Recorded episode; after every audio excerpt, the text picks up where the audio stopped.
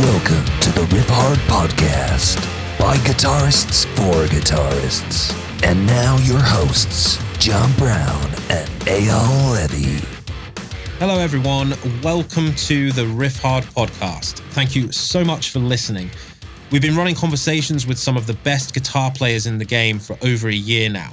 Not only has this been amazing for myself and Eyal to learn from, but it's been amazing for us to share this vast knowledge with all of you. If you enjoy what we're doing, then please share us with your friends, and we especially love iTunes reviews.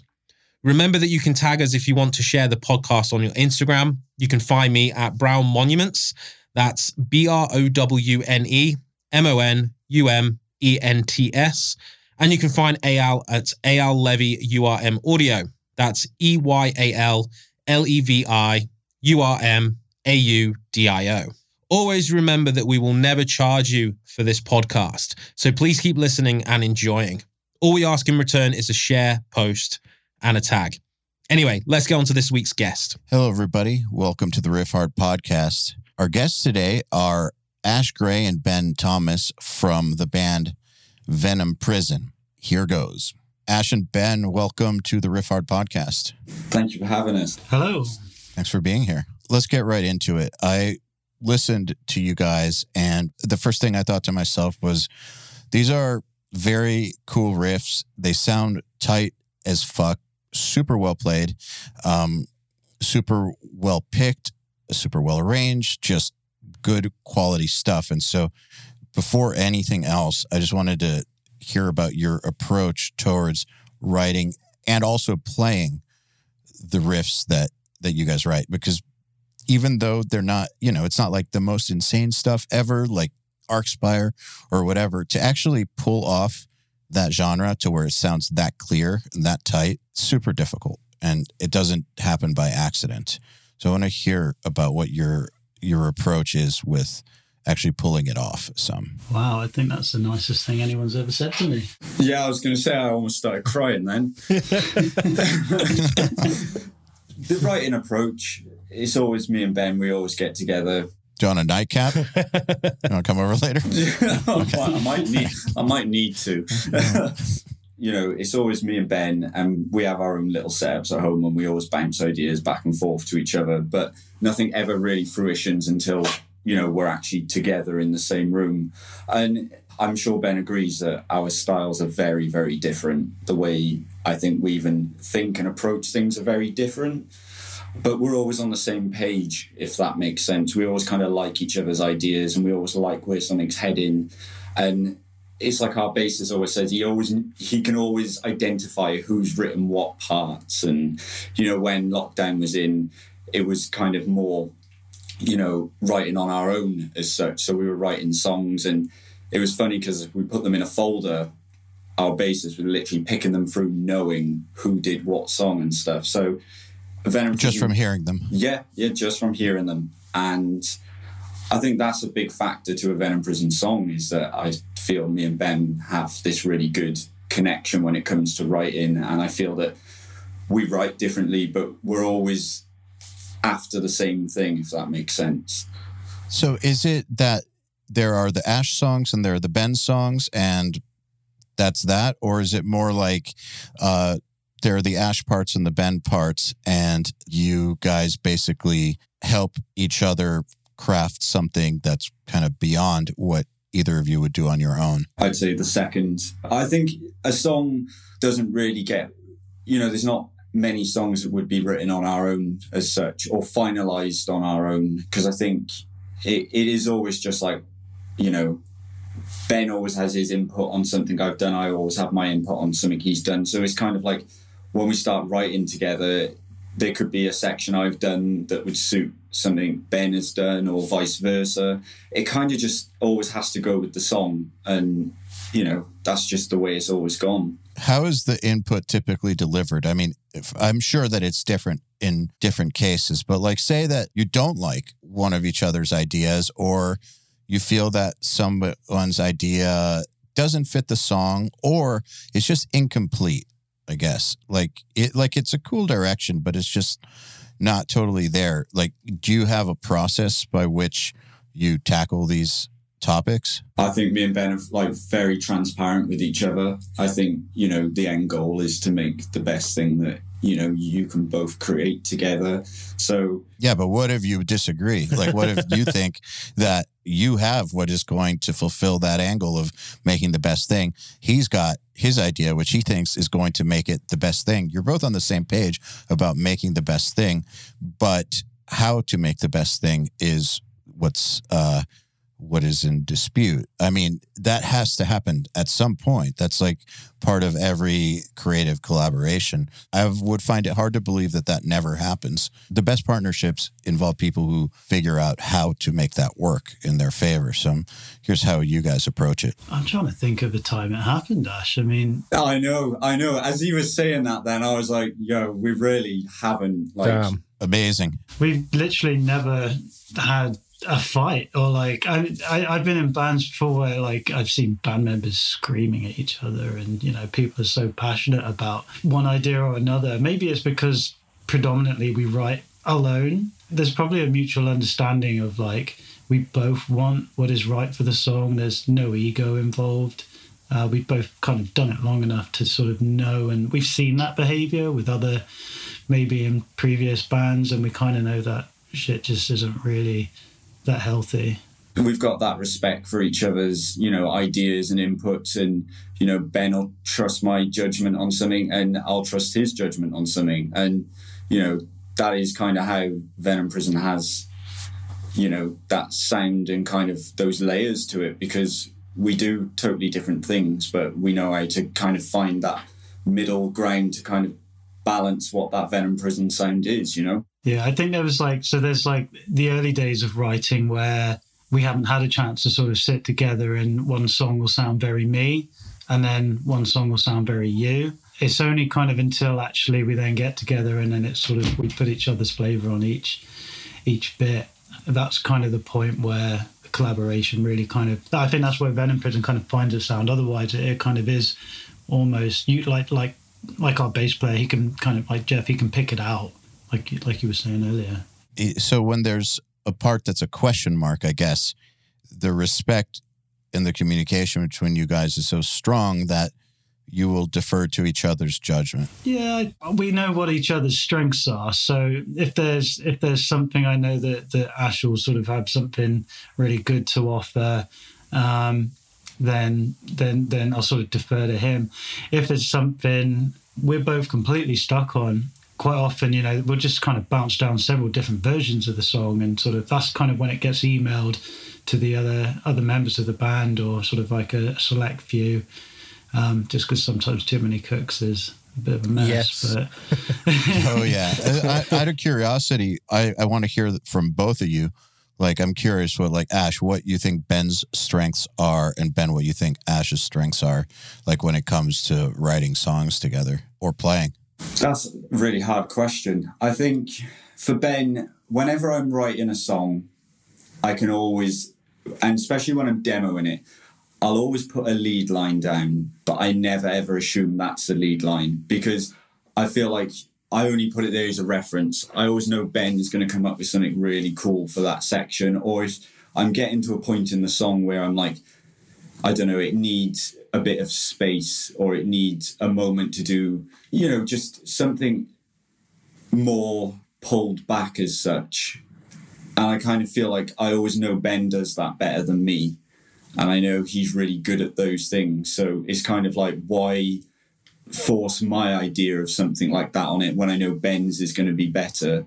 And I feel like that's kind of it, it's weird. It's almost instinctual. Like when I'm writing, I just know when I get to a point in a song of like what it needs in that moment. And sometimes I realize that it's not my style that could bring that moment, if that mm-hmm. makes sense. Yes. And I think that's that's probably one of the most important things of writing in a band is just knowing that sometimes you aren't in control of every single thing that kind of happens it's creatively like certain people have certain traits that bring that character and personality that you just don't have. And i think that's exactly how we approach a song, you know.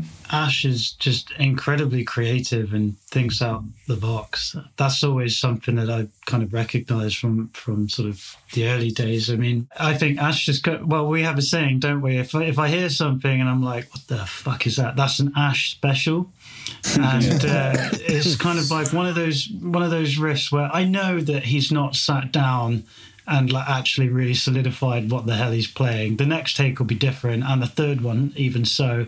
And then I have the job of tabbing it because I do all the tabbing when we go into the studio. So I'm like, that's going to be fucking great fun to tab. 'cause not even Ash knows what he's doing there, and involve all sorts of crazy stuff because it's so different to my style. Um, but it plays to his strengths because Ash isn't sort of classically trained, uh, whereas I am. So in a way, that's one of his biggest strengths is to think outside the box.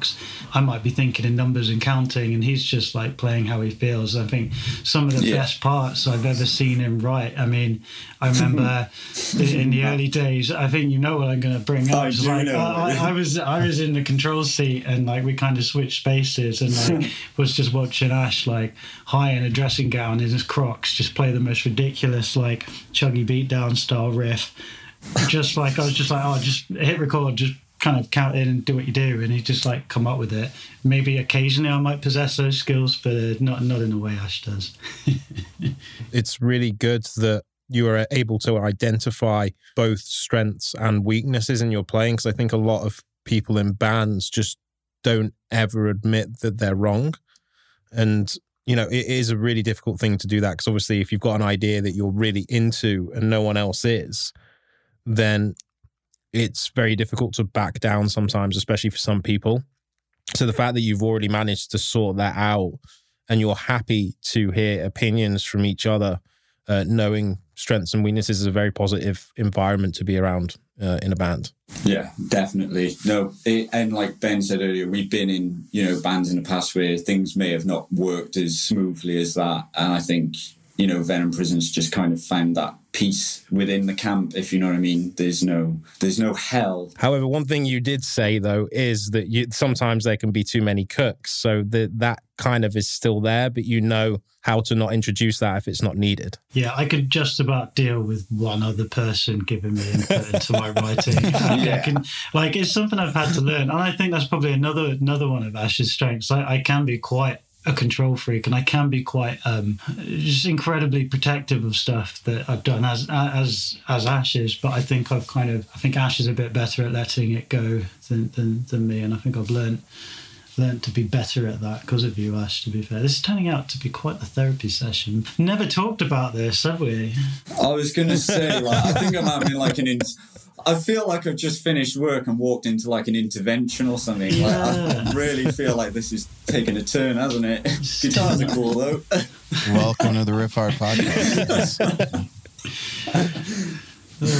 you know, Browne, you know what you were saying about being wrong. Mm-hmm. Here's the problem is that you're not always wrong, even if the other people don't understand the idea. Yes. Uh, so I found some of the unreleased demos for the Daath Concealers album the other day. The vocalist sent them to me, and there's like 20 songs, and you know, only 11 made it to the record. I was listening to some of the early versions of the songs, stuff I had forgotten about, like stuff that got cut. And I remember at the time some of the stuff got cut in the studio, and me being like, "What the fuck?" But I went with it because it was like, you know, we uh, we have agreed that we are going to agree with the producer on some of the cuts. But some of the cuts at the time, I was like, "What in the fuck?" But at the same time, I was like, "I'm just being an egomaniac. There's a better opinion here than mine." But it's painful, right? Well, yeah, it can be painful, especially when 14 years later you find what got cut and you're like, that shouldn't have been cut. so it's it's tough for me at least. It's tough to know when am I being an egomaniac and when am I right? Yeah. It's a really difficult line. Yeah. Sometimes you are just being an egomaniac. Sometimes the sometimes the majority is right. They're not feeling a part. The part sucks. But uh Not always right. Sometimes they just don't understand the vision of where you wanted to take it. I think maybe me and Ash find it so easy because we both play the same instrument. I think where you start having more challenges is when you know you've written a guide track for the bass, or you've even actually taken quite a lot of time to program a drum demo. Um, I think that's probably that's I mean that's another challenge. I think uh, that can be harder to communicate, especially like if, like if someone who didn't even play my instrument was sort of telling me exactly how to play it and what sounds better. There's part of me that would be like, well, how do you know? That happened to me on the the the recent album, and a part was changed via pitch shifting, and it made the part almost physically impossible to play. Like someone pitch shifted it for you and was Yeah, it like, was- "Here, Browne, do this." Oh, the tables turned because usually it's guitarists programming insane drums that are impossible. So how did that work? So basically, our vocalist Andy decided, oh, I want this chordal movement over this riff. So it changed like certain chords within the part. And you know, when you pitch shift something quickly, the the point that is being made is it's going to be different because of tuning or whatnot. So basically, I got given this part and I had to work it out, worked it out, and I was like, this is almost verging on impossible to play at this point now because of the way that the pitch shifting has changed certain chords. And then I was just told to man up. Classic phrase. In no uncertain terms. The- the- Oh I, I- I literally at one point didn't think I was going to be able to play the part that was requested. And it did sound good. That's the problem as well. So I think that that's what gets lost in translation, not just between, you know, us programming drums for drummers and hoping they've got 17 limbs, but, you know, the other way around too, when you have certain people that maybe don't play the instrument and understand it as well as you do. I think our bass player has a similar sort of feeling when um, when I tab out I tab out on this awful program. I, ca- I can't use Guitar Pro, but it, it doesn't. It's designed for orchestras, not for guitars, so it doesn't quite understand fingering. So like if you put you could be on like one string and then it just expects you to jump to like 24 or, or just something ridiculous so they can come up with some really pretty wild shapes. I, I- you can tell when there's been a mistake or it's not a mistake because when you play it back it sounds right but you look at it and go no that's not what it is. No, it's just it's just me when I'm sat in my room trying to learn it, thinking, how do you play that? Like, what on earth do you do here? you just had, you had cramp and you just took a picture of your hand. Oh it's got to be this like This, this also happened on the latest record too, because one of the songs was written by a drummer. And even though he can play guitar, it's not that he can play it to a point where he would just track it at normal speed. So he tracked it at half speed. and then it was like, this is not possible. I mean I can blow a note on a trombone it doesn't mean I should put it on the album Right? exactly. Yeah. The, the problem, though, is if you're writing and you have a vision for a song that involves more than just your parts, uh, I can't think of a better way to communicate it than to have a recorded version. Because what, you know, just giving people sheet music, that doesn't exist. like those days are gone. you say that I'm saying that as someone who knows how to write sheet music, but just handing it to other players, it's like that doesn't communicate the vision, at least not in a metal context, um, because very few people read. I mean, there are some people who read, but not like orchestral players. So It's the difference between reading a book and watching a film, isn't it? Like if you hand someone sheet music, it's always going to be their interpretation of what you've handed them. But if you hand them a recording, you know that they've heard exactly how you intended that. Well, not exactly, because if it's not the final production, Yeah. you know, if like you're using like MIDI bass or you know, you're doing like I want a drum beat that's like got this kind of feel to it, but I want you to make it cool.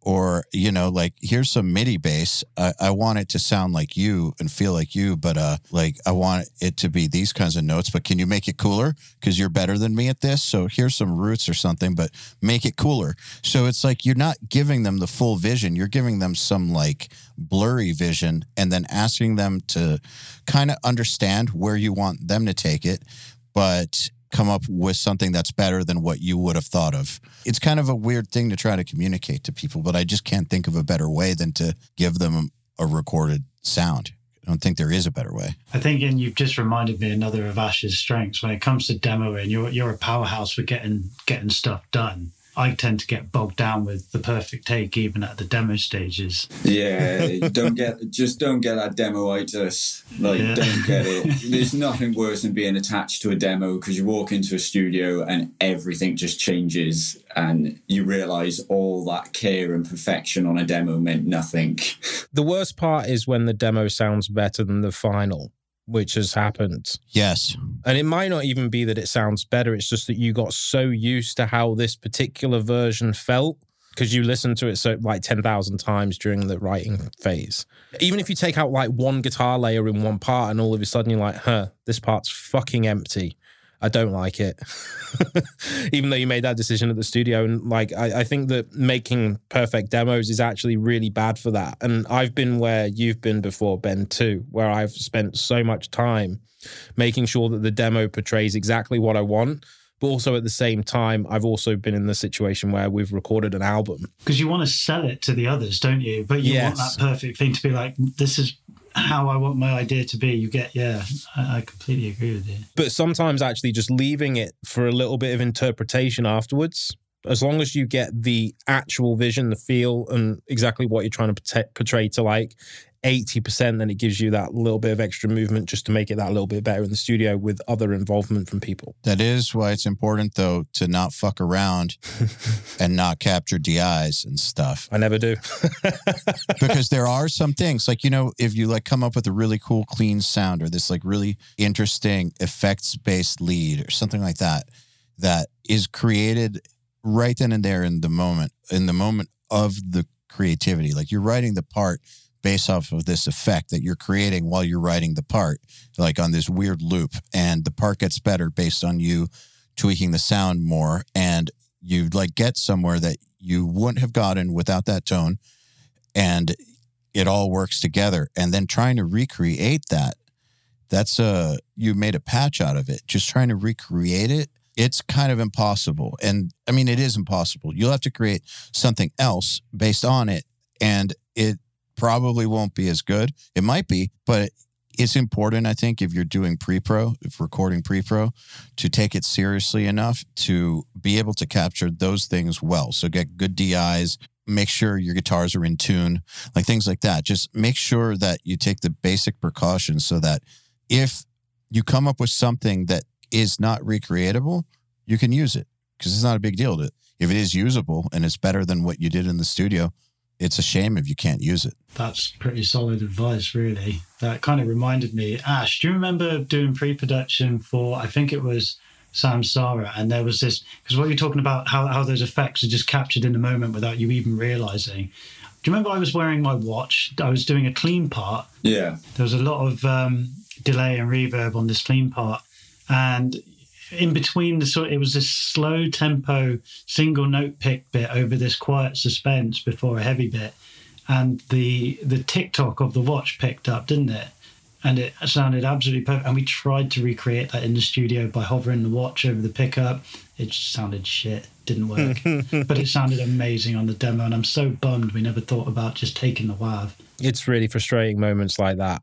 There's, um, yeah, many moments from probably hundreds of bands where that's happened. You have to experience it in order to understand how devastating it is to have something that cool that you can't use and then try to recreate it and it just sucks. happens with the biggest bands too. The Foo Fighters actually kept the demo of the Pretender rather than they tried recording it multiple times after that, and they just ended up going with the one they recorded as just all of them together in a room, as it turned out better. Man, I remember when uh got to the studio with Colin Richardson and he started importing stuff from my demo and I was like, this is usable, cool.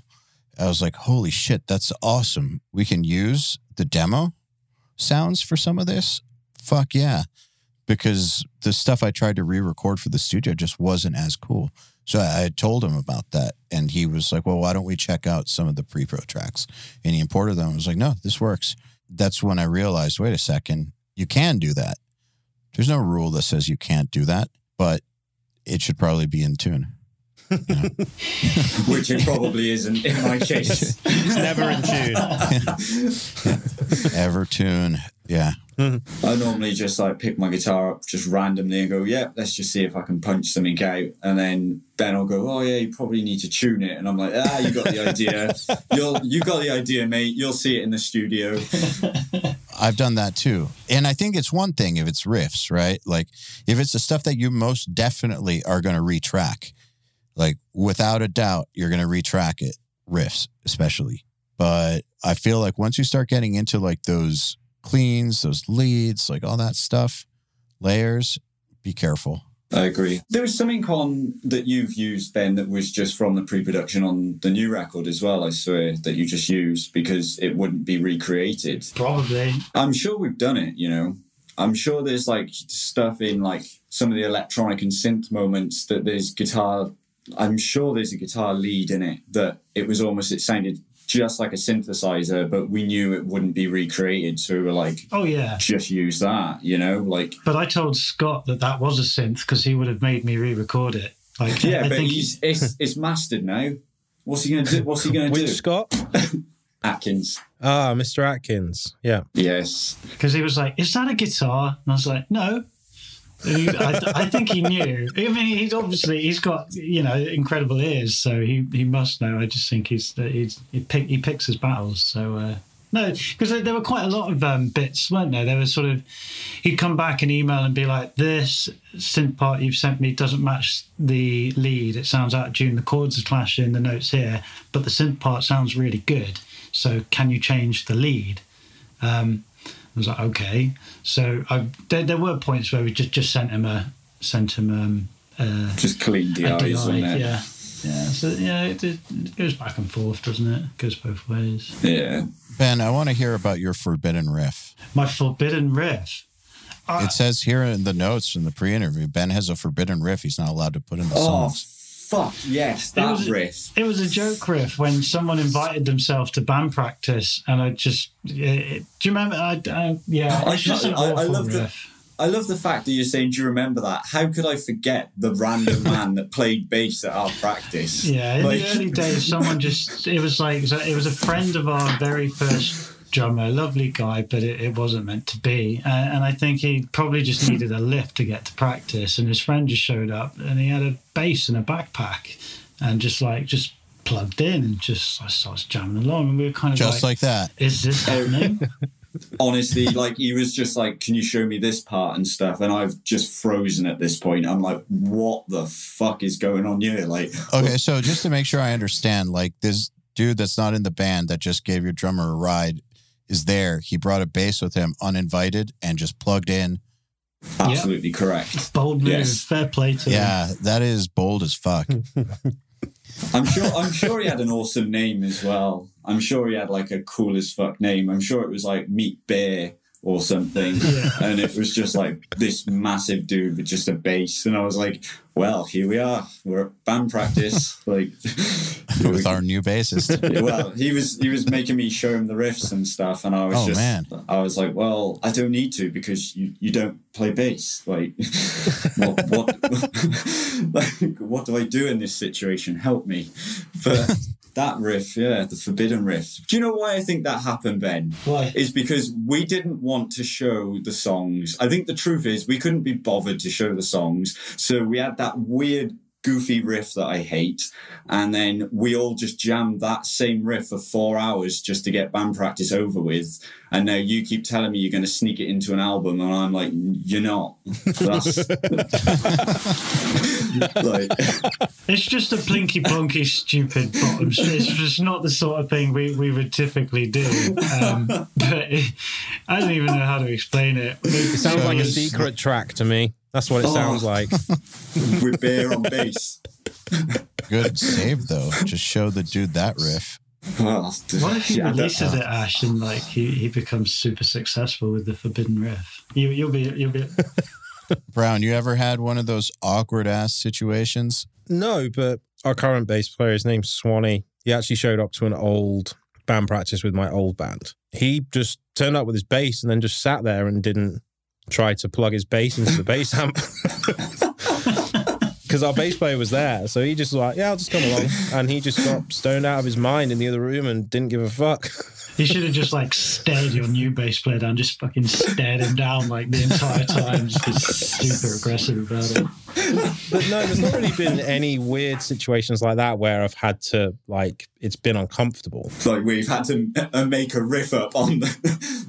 We had, we had a drum audition once that was super uncomfortable. Super uncomfortable. It was a time period where we thought that we were going to replace our drummer. And so, and our drummer was real tough to replace. And we were just auditioning people. And there was some dude in town who uh, was like a metal drummer. And I didn't want to try him out because I had heard that he like, I heard that he had like a real bad like meth habit and stuff. But, you know, you don't know these things you know, I don't want to like just trust rumors because people talk shit. So we brought him over for a tryout. And we're like, here, learn these four songs off of the last record. So he showed up on time, but he had like 17 pieces in his drum set. So it took him like an hour to get it in the room, and set up. And so we're just waiting around and waiting around and waiting around. And then once it's set up, then it's like it took him another 15 minutes to like get comfortable with it. And then so eventually like 90 minutes went by they were all just standing there waiting for this idiot to get totally ready. We're like all right let's play the song this this song. We started playing and he literally went two bars. There's a song called ovum. He went two bars and like looked like he was gonna fucking collapse uh, so he was like, wait a second, guys. Wait a second. Wait a second. Do this again. Try it again. Like literally made it like a bar and looked like he was going to fucking die on us. We tried this like two or three more times. And the dude was like sweating profusely, was like bent over, breathing really, really hard, never made it more than one measure.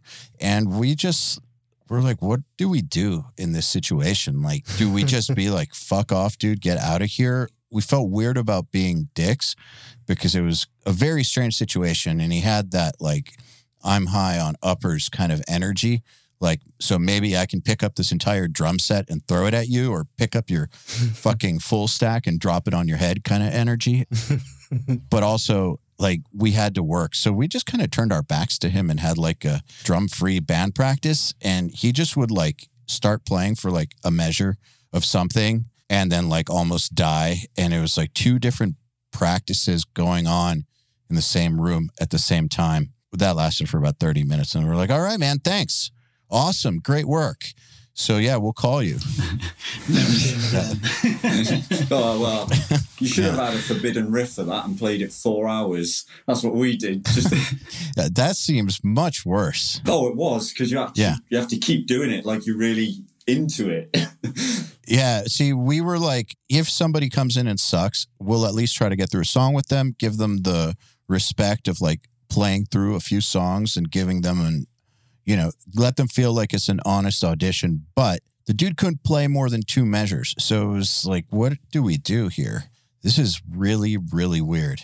That's about as weird as it's gotten. Well, you guys have been in much weirder circumstances than I ever have. I'm sorry. okay, I believe you. Yeah, nothing, nothing that weird. Nope. I guess because like when you like got a different drummer when Mike wasn't available. The good thing about the internet now, you just yeah, exactly. Send a video. yeah, the people you got were just godly in their own right. So send a video. That's it. Then you don't have yeah. to go through those awkward moments, you know. So I love the time period we live in for that reason. What I described would never happen now. No because the the song would be finished before you even got in the rehearsal room to test it out, right? Yeah, he would send us a video of him playing it. We would know well in advance if this person was worth even getting in a room with. So I'm guessing that's how you guys started. Eh? You guys what formed in 2015, right? Yeah. So did you um did you guys just get into a rehearsal room together, or was it a case of you found each other through other bands, or? they're both really. So you already know each other's skill set before you actually got together? Yeah, we knew each other's bands and stuff. Like, I think me and Ben have known each other longer than we probably think we have. I'm sure, like, I've had this conversation with Ben a million times. Well, how long do you think you have? You think about shows, Ben, for example, like, you know, there would have been a lot of shows that I was at that you were at at the point where I just think we probably lost touch for quite a long time, if that makes sense. I think we had a different group of friends, didn't we? Like, because I, you, Yeah. I, I was kind of adopted by the South Wales scene, even though I wasn't really part of the South Wales scene at the time. But then I played in in a metal band from that area, so like I'm sure you you were there at shows Yeah. I played, but we just hadn't been introduced. It's, it's weird. Yeah. And then I think you had toured with Larissa's band in your previous band. And I think I remember just saying, like, oh, let's put a band together. And it was like, oh, I remember saying to Larissa, you know Ben, don't you? Because obviously you toured together. And I was like, I've always known Ben from shows and stuff, as you know, and the bands he's played in. But it'd be really cool to see if he wanted to do a band. And I knew yours had just finished at that point. So it was a case of let's just get in a rehearsal room and kind of see each other as people and play together. You know what I mean? So it was like, it was, So you're already aware of each other. yeah, Yeah, I think that's, yeah. Let's shift what we're talking about to actual guitar playing now. So I want to hear about what you work on to be able to master the riffs for the band, like especially in the studio or live, and what uh, you work on to be able to just play riffs great. Uh, is there anything like uh, what, what do you focus on? It's changed a lot, to be honest, for me. It's really changed. Since being, you know, since recording Erebus with Scott, it's kind of changed a lot of my ways and kind of ironed out some of those flaws I may have had in the past. And he's just made me a lot more precise with my playing. And, you know, it's hard to explain because it was more to do with the way he was every time we were doing riffs and it was like, we would listen to the speaker and he'd always be like, if that riff isn't climbing out the speaker, you're not playing it clean enough. And it was like making me listen to things rather than, it wasn't so much technique. He knew I could do it. It was just listening to what the difference between a good take and a very good take was. And since he's kind of tweaked my ears to that so finely, even when I'm playing in a live you know circumstance i take into consideration when i'm getting to certain parts like you know depending on what style of mute it you know needs. Do i need to fully choke this? Am i and it really locked in precision if that makes sense. Mhm. so it was more like it was ear training to identify where i need to move you know to just keep that clarity and keep it super clean. And he was just like every time we were going through different riffs and sections in the record like we were just dialing in, like getting the cleanest sound out of it by just using these different techniques and kind of, you know, playing certain things just differently to get that need, like especially with like trem picking. There was everything, you know what I mean? It was just more hearing what the difference between good and very good is. if you don't mind me saying, your biggest sort of advancement was sort of on if if we're being technical about guitar playing, your your palm positioning. It, it was it was for you. You you really learned to manipulate the subtleties between a full choke, a chug, a sort of slightly muted. It, it was all your um yeah. It, it was night and day the difference. Yeah, it was just more like identifying it, wasn't it? It wasn't just more, oh, can I get through this section? Because I, I can get through these sections, you know, play to a click, live, anything, but it's the difference between knowing exactly where everything lands for that precision to make it as clean as possible. And I think that was something maybe I overlooked a bit more than I should have in the past. And hearing the difference now when I just play is so different, if you know what I mean. Browne, I feel like this is what we were just talking about with Putney. Yeah. Which is that it's really hard to understand this unless someone shows you. Yeah. Yeah. 100%. Yeah, it, like it. Sometimes it takes having a producer, an engineer, just I guess enlighten you to the difference. However, I do think that not everybody has that luxury of having an awesome engineer or producer to say that. And the closest thing you could do on your own in lieu of that is to record yourself and analyze analyze it. Like you record yourself. Does it sound like the guitar players you listen to? Like, does it sound that cool? No. All right. Well, start changing things about how you play it. Are you getting closer or further away from it? Kind of have to approach it like that if you don't have a sick producer being like, no, not good enough. Try picking more near the bridge. Yeah, and I think the moment that that penny drops as such, and you kind of do hear the difference of just even just identifying the difference between it being good and great. It, it is different, you know what I mean? Like Mm-hmm. that. I don't think people, and especially myself, didn't realize the difference between something being good and great. Because once you hear it great and it is jumping out that speaker, and you can hear every definition of what you're actually trying to get across, I think that's the only time you know that it's tight. And and there's also on top of good and great, there's the performance element too, uh, especially when it comes to stylistically for, for leads or for, I mean, even, even for rhythm, like it can be, yeah, you hit the notes, it's bang on time, but there's just something about capturing a flair, capturing a performance that you just, you know it when you hear it, and sometimes you can't verbalize it, but you just just mm-hmm. know. And then there's times where you think, yeah, yeah, that, that's that's the one, and then it's like, no, go again. You oh. and then, yeah. Yes. Plenty of that. Plenty. Take 1004. Browne, how did you figure it out? Because you've never, you've always recorded yourself. So are you just a freak or something? Well, I know you're a freak, but like, No. like how did you figure this out? when you you know you people listen to so much music i'm sure this happened to both you and um ben and ash as well is that when you listen to so much music you're kind of trying to replicate or well replicate is probably the wrong word but there's a certain feeling that you get from that music you listened to when you were younger or even now. And you hear a way that a riff is played. And for me it's 1989 battery live by metallica. Whenever i see that live video from seattle I'm just like, that just sounds fucking bonkers to me. Like everything about what Hetfield's doing is kind of everything that I've aspired to to this point because um, it's ridiculous.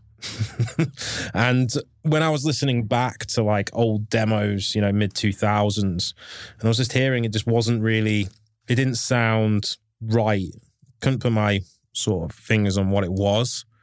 But process of elimination it's like, huh, muting's kind of shit. It's a little bit, you know, maybe I need more noise gate, but that wasn't it. It needed just tighter right hand. So it needed trying to find the points where it made it sound better. So it was going through that process. Why is this palm mute not really fat? Started moving around with the position of the right hand to see if that would help it. Or, you know, turn up the bass, didn't work. Move the right hand, see where it does that cab fart thing where it jumps. Mm-hmm. So it was it was literally a long process, probably over about six or seven years, because I didn't have that producer telling me, "Oh, if you do this one thing, it'll make it better." I had to go through the entire fucking thing to do it. But um, yeah, just recording yourself. Basically, the moment that you record yourself, you realize just how fucking shit you are. Yeah, You know, you do. it doesn't even matter, even if you if you know. Uh, you you think you're good in this moment? Just record yourself, and you'll go back down from cloud nine. You know, every single time. And I mean, look, if you record yourself and it sounds great, more power to you. Like, well, either you're delusional or you did a great job and awesome. And then there's a big gray area, the guitarist gray area. I don't know many people that can really do a one take thing, you know, where it's like that's the take in the first take. It's pretty rare, even for great players, especially when it comes to recording an album, in my opinion, especially the more complex the music gets. But that doesn't mean they're not a great guitar player. It means they know what they want as well. Yeah, So, which is really, really important. So now what about just the technical practice? Like, let's talk about how you prepare for the studio. Like, uh, what are the things that you focus on in your playing? I mean, I obviously run through the songs and I've, I've, I've done them, but I'm far more focused on on the actual songs themselves. I, I think I've kind of I always have a confidence because I've already punched it in to a reasonable standard for pre-production. But there's so much to what we've been doing. There's a lot more to it. I'm I'm literally scrambling to get the tabs ready. To be honest like every time. I, it's it's the leads. I, I I will I will rehearse a, a lot more, but without sounding like a dick. There, there were points in the studio where I'm, I'm literally sight reading the tabs that I've done. Yeah, I think I, I understand what you mean as well, because it's kind of how I feel before going into the studio that when you're writing and you're so like just immersed in you know a record that you're writing you're still kind of writing even as you go into the studio. Like i still Yep. have no problem with things changing the day i walk through that door. Like it doesn't bother me at all. Like you could change something in that moment and i'm fine with it. But i don't stop thinking about that until you know we finally leave the whole studio session and everything's wrapped up. And I think for me, it's just mainly just knowing that I'm prepared enough to know the songs to still know that my mind is free enough to still be creatively thinking about the songs. That makes sense. Yeah, that does. So for me, I, it sounds really bad, but where I should have been thinking about the technicalities of what I'm going to be doing, I'm always more stuck in the creative side. Like I don't really think too much ahead about that. I'm like, right, do I know the songs? Is my mind free enough to still think about changing things? Yes. Makes sense. That's actually smart. And just know that I have no attachment until it's finished. If that's if you know what I mean, because I feel like that is what I always say demoitis is. It's when you walk into a studio, set on your demo, and it's like, well, release it then. You know what I, I think is wiser than practicing the parts of the songs until they're fucking perfect. If you know that, you know, it's one thing if the band knows that nothing is going to change. You're just going to record better versions of the same exact thing. Then okay, it makes sense. Practice the parts like note for note and get them perfect. What I think is the smartest way to do it if you know that things are going to change, you're open to change, like you're expecting change, is to just make sure that you're good with your playing. Like regardless of the parts themselves, you know, like are you are you on your A game as far as your playing goes? So sometimes people will write and will forget to practice like, you know, they're down picking or they're alternate picking or any of that kind of stuff. And I just found that it helps me to enter a studio situation where I'm like good with that stuff. I've been putting enough time into it over the past month or so to where anything can come my way as far as a change to the song goes and I can just deal with it. My playing isn't going to be the issue. That's kind of my goal. You need to go in competent enough with the songs Yes. already. You definitely need to do that. And I think that's exactly what, you know, the tabs land before we go to the studio. And I think we just drill them in over and over again, making sure that, you know, even if things do change, that I know everything enough beyond that. So it doesn't really matter. It's like that moment can change. I know what the next moment is already in this song as such. But yeah, it's it is all about just knowing that things are going. Well, I don't, I can't dictate if they are going to change for other people. But when we go in, I always know that there's never a problem with something changing in that moment. We're we're kind of used to it, just sort of bouncing back ideas in the writing. I think the the guy that finds it the most difficult is our bassist. He's he's sort of he- he'll sort of protest like, well, that's not what I learned. Um, Yeah. and he won't mind me saying it that way either. yeah, it's like I, but uh, he gets cross about it. He's like, "Well, I've been practicing it this way forever." But I love it when he says that though, and it's like this. This isn't what I learned. I was like, no, because it's a different riff, obviously. Like, like, like No shit, it's not what you learned. that isn't what you learned. No, like I'd be more concerned if you thought this is what you learned. it's quite interesting to me as well like the the bass player because from the the style of music that i come from generally the bass is tracked mostly by the guitars because it has to be that super mechanical kind of every little nuance can't be different otherwise it sounds kind of wrong. Um so the bass player doesn't learn it till after the studio's done. Unless it's like a pop slap bit or something then yeah he'll throw himself in I don't think Jeff's never not recorded his own bass on anything Venom Prison related, has he? I think he's done everything. yeah, maybe a few bits and like that, that he's not had time to learn or if something's changed. But like, like yeah, I mean, Erebus, he did everything, Yeah. absolutely everything. But then he had more freedom. Like he kind of, there was a lot more space in this record for him to have moments of freedom to kind of write his own little bits and stuff, wasn't there? So There, there were a lot of bits where the, the guitars kind of step back and there's a bit more room for the bass to take sort of center stage. Yeah. Pain of Oizys is the verse is pretty much just bass and piano. And I think he, he really enjoyed that actually. I think it, no, I think it's for good. him to feel satisfied as a musician, I, I don't think he'd be the type of bassist to, to just kind of act as a as a session member, if that makes sense. He he he's all in. He's absolutely all in. yeah, Just gets annoyed when his bass part has to change. which happens all the time. He just hates he hates change. He just hates change generally. yeah, he does. He does hate change. I've got to be honest, I've definitely been in those moments of protest too. Yeah.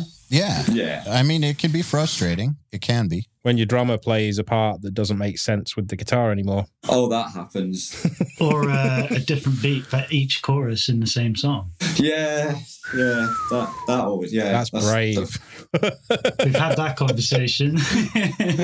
Yeah, I, I remember. I remember dropping the message, just being like, "Hey, man, just want to let you know, cool, cool parts, but like that is a chorus that you play three different beats on." And he was like, "Oh." I thought I could change the beat on each chorus. So I was like, "Well, not, not really, man. Just- we- we- we- not, not really. It's not how it works, unfortunately. Trying to make a chorus here. it's like one version was like double down with kicks, one version was blast, and one version was D beat. And I was just like, it changed the dynamic to every chorus, and it was like the most unidentifiable chorus I've ever heard in my life. yeah, it, it wasn't like the halftime final chorus, was it? It was everyone. Yeah. Yeah. yeah. Love him. I love him. I do. I do love him. I, I admire his uh, creativity. Browne, what do you do to get ready for the studio? Uh, panic. Okay. That's that's a good Yeah. start. Usually, for me, the writing is happening up until the point of actually doing the finals. Generally, because you know time restraint. I always like to have a schedule when it comes to writing an album. Otherwise, it just goes on for years. I'm sure you guys have been in that situation where you're just like, Yes. just write a song here and there. We'll get the album done eventually. It'll be done. Now, I, I like to say "Oh, I need to get the album done on this date, and so I'm normally writing up until the week of the final tracking happens.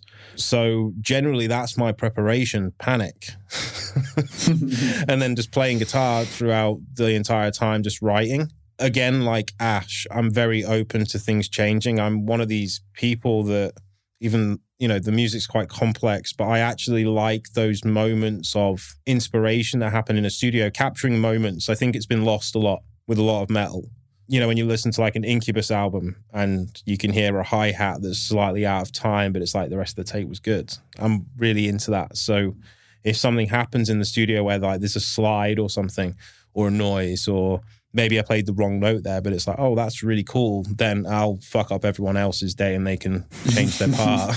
It's a human element to it in a genre Yeah. that's quite mechanical, isn't it? You know, there's Yeah. and I think that's probably half of trying to sort of decipher in your in your writing and when you listen to other bands that sort of you take influence from is like, why is this why is this inducing emotion in me? I, you kind of want to Yep. you either you can't verbalize it or you do your best to kind of break down what is it about that part? Is it the the chord progression? Is it that vocal? Is it that drum? Is it the sudden change? What is it that that's kind of promoting that emotion? And you try and replicate that. I think that's that's the struggle isn't it? It's really difficult. Yeah, especially in a in a genre as you say that's like mechanical, like metal, and also done to a you know control cue metronome. Doesn't have to be. Though it doesn't. I mean, Chaos Chaosphere by Meshuggah, there's not even a click track on it. And it's fucking the tightest fucking thing in the world. But yeah, so when I go to the studio, it's just planning those m- moments, basically thinking about how can I make a noise in this moment that's going to piss everyone off, but I'm just going to keep it anyway. animus we nearly had without a click didn't we oh, you have an album called Animus. That's strange. We have a song called Animus. Yeah, uh, yeah. Hang on a minute. This did we have click or not click on that album? I can't even. We we had no click for the first day of drums. You guys should all fight We now. had no click. fight for the best animus. Yeah, we had no drums for so no no drums. We had no click um, for the uh, first day. Oh yes, Then we did one song, and it's like let's try a click with this one, and it sounded much better. because I sat I sat in the drum room and tracked half the records, didn't I? Without a click. Yeah. What what a load of waste of time I was. So basically, that our drummer at the time had to redo everything again, but to a click. Yeah. Wow. Oh That god. was a waste of studio time and money. It was a waste. I played guitar for a whole day without click in the drum room, and then it was. Oh, you were guiding him too. I yeah. Yeah, I was sat in the bloody drum room with him. Oh, that sounds terrible. Yeah, it was. It was a whole day of it, and then it was like, "Yeah, we're not using these drums." And I was like, "Wicked." Like, So like we've established that like songwriting is the priority, but you do have to have something technical that you work on. There's got to be something like thing you do f- to warm up, something you do to make sure that like your down picking is on point. Like I'm curious what that is. Play the forbidden riff for four hours, man. There you go. Perfect. if you, yeah, if you play that riff for four hours, you'll tackle anything. Um, no, but um, I, for me, I think, yeah, like I never really come from a technical side of playing guitar. Like I just really, you know, is weird. Like I know it's cliche as it sounds, I just liked music as a kid, and I just wanted to play guitar because I liked people that were playing guitar in bands, and I picked a lot of it up. I never had lessons. I just sit there with an Iron Maiden CD and like my dad's CD player, and just really badly try and guess and play along, and like you know a couple months later, then I was like, oh wow, that riff's actually come out. And I also, I don't know, like I always just went with the feeling of things. So it's it's more to do with like if I'm just playing a song and it sounds, you know, like you were saying earlier, like if you're playing a song and it sounds like that person you aspire to be, then you're kind of getting to a point. If you know, what I'm- if you know what I mean. I'm mm-hmm. not. I, I couldn't say I'm terrible at sitting down with like books and going through these warm ups and all this. Like if I want to warm up, I just probably play like a Scorpions riff or something. Well, there you go. I mean, that's the answer I was looking for. It's like, what do you do? You got to Yeah. do something. Yeah, Yeah. that's literally it. You It's know? rock you like a hurricane sound check every time for you. yeah, because like that's the vibe I want to bring. You know, so I got to do it. it's like, oh, I should set up. I better hurry up. Yeah, like I just think like I could be there and I could be sweet picking for ten hours and doing all this mad tapping shit, or I could just play you a cool ass riff that everyone goes, "Yeah, that's a good riff," and I'm like, "Yeah, I know." That's that's, that's why. What I'm about you, Yeah. Ben? Uh, I, I wish I had the discipline to practice. I, I can honestly say I, I haven't played guitar very much in the last since we were in the studio. Honestly, like I, I spend more time put, like I've got a banjo my dad gave me. That's been fun. I, I just kind of I, without being all negative and and hard on myself. I just know that I'm not going to be the most technical guitar player. And there's like, I mean, if you look at the names you've had on this podcast, you know, it's like, wow, Not all of them are like super technical. Like a, a lot of people you would think are uh, have this answer too to this type of stuff. Like that's across the board. Some people approach guitar like it's a military exercise, and some people do it just by feel. Some people, you know, everything in between. So I'm just curious about what you do. Um, but maybe then I'm, I'm by feel. I, I, I don't know. I, I can't can't really explain. Maybe, I mean, yeah, everyone's got a warm up riff. Maybe like an old an old riff from an old band. I'm quite sort of attached to that never really went anywhere. I'll kind of revert to that for a sound check. Everyone's got that familiar riff, but I don't particularly practice leads that much because I've never felt I'm very good at it. So like there's always going to be someone else better, especially at a sound check. I'm not going to try and do like some fucking mad tappy widdly bit because I'm just going to embarrass myself. And then you know I'm just walking past, going whatever, just play Scorpions. Exactly. fucking grow up. Just play a Yeah, fucking innit? riff. grow up. Just Yeah, that like, is- like That's it's how I feel though.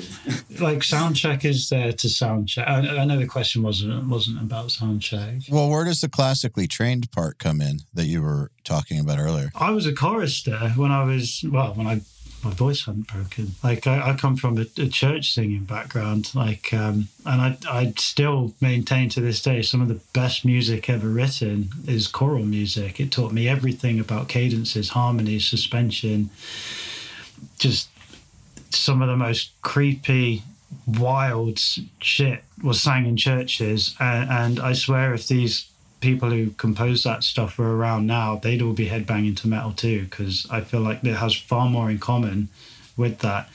Um, so I, I i had that background. I had piano i had clarinet i had a bunch of other instruments. I had so i I think maybe having that background i'm, I'm probably more technically um, and in theory versed in, in piano. If you told me play this mode in this key on guitar, I would not be able to tell you. But if you sat me in front of a piano, I'd probably be able to do it. Um, so that's that's kind of my background. But I, because that, I suppose that's the difference. I had the classically trained in those areas of, of my life, but guitar was like an escape from that because that that was all very disciplined at, at the music school I was at, and I used to resent it. I used to like because they had they took you out of school and put you in a practice room, and it was like I mean I'd love that now if if take me out of work and put me in a fucking practice room, brilliant. But like at the time I was ungrateful, but like yeah they sit you in your room and it's like right yeah you you you get to have half the amount of maths or whatever to perfect your instrument. But like, I just used to hate it because it was forced on me. I was like the, the, the dick kid at school. Was, oh no, fuck that. So I just like in the storage room, there'd be like other people's instruments, and like I wouldn't even ask permission. I'd just like take out everyone else's shit and just start trying to play the the guitar or whatever. And I thought, oh, I'll give this a go because I'm getting pretty bored of piano and singing. So yeah, it's weird. So I never had lessons in, in, in guitar. I think my dad, who's an amazing guitarist and similar to me, sort of. I mean, he, he's better than me, way better than me. Like he's ama- keyboards are his main instrument, but like uh, he showed me like a few chords. I I would have expected him to teach me more, really. But he just showed me a few chords, and I kind of just Thanks, like, Dad. yeah, left it at that. Really, yeah. Had to have rubbed off though, like uh, the level of training and uh, understanding of music. Even if like you say you don't know the modes or whatever on a guitar, like still your ear, I can hear it. yeah, you can't ditch your ear like and your brain. That stuff comes with you. That's where a lot of guitar players kind of sort of lose it with theory against actually playing the instrument, where you've managed to separate it, which is actually a good thing, if anything, because a lot of guitar players just get stuck in box shapes and don't really go outside of the norm. And I think that comes back to what we were talking about earlier, wasn't it, Ash? It's like we have both a very different approach. Like, It's very similar in its own sense, though, if that makes sense, where like it isn't technically minded writing. I'm not thinking about, you know, what's right and wrong. I'm thinking about what sounds good to me. Mm-hmm. And that's the only way I write a song. Like someone will say, like, oh, you can't do that. And I'm like, well, I like Why? it. Yeah. does it command emotion? If so, it's a winner. Yeah, it's like when it's like, oh, you can't do that. I'm like, well, it's, it's really heavy, and they're like, no, it doesn't work because you jump into. And I'm like, well, what's your point? Like, what's what's going on here? Like, but yeah, sometimes I feel like if you do get so bogged down in that technicality and theory, you do lose that you know humanity, personality, and feeling to really what people are looking for in songs. You know, mm-hmm. they're not always looking at songs in binary codes. You know, they're trying to connect to it. You know. Some people do like Meshuggah. That's the code. problem, isn't it? Yeah, that, that's the problem, isn't it? Meshuggah exists, and now we're all looking at binary coding. Was it was it the hard times that did the uh, satirical headline? The Meshuggah is actually Morse code, and the drummer calling for And help. the guitar player's asking for help. Some one of them, yeah. yeah, I remember that. Oh, yeah. I didn't see it, but That sounds hilarious. Oh, dude, you, you know you know the hard times, right? Where they just Yeah, of course. Oh, dude, that one made me cry. I definitely laughed very hard at that one.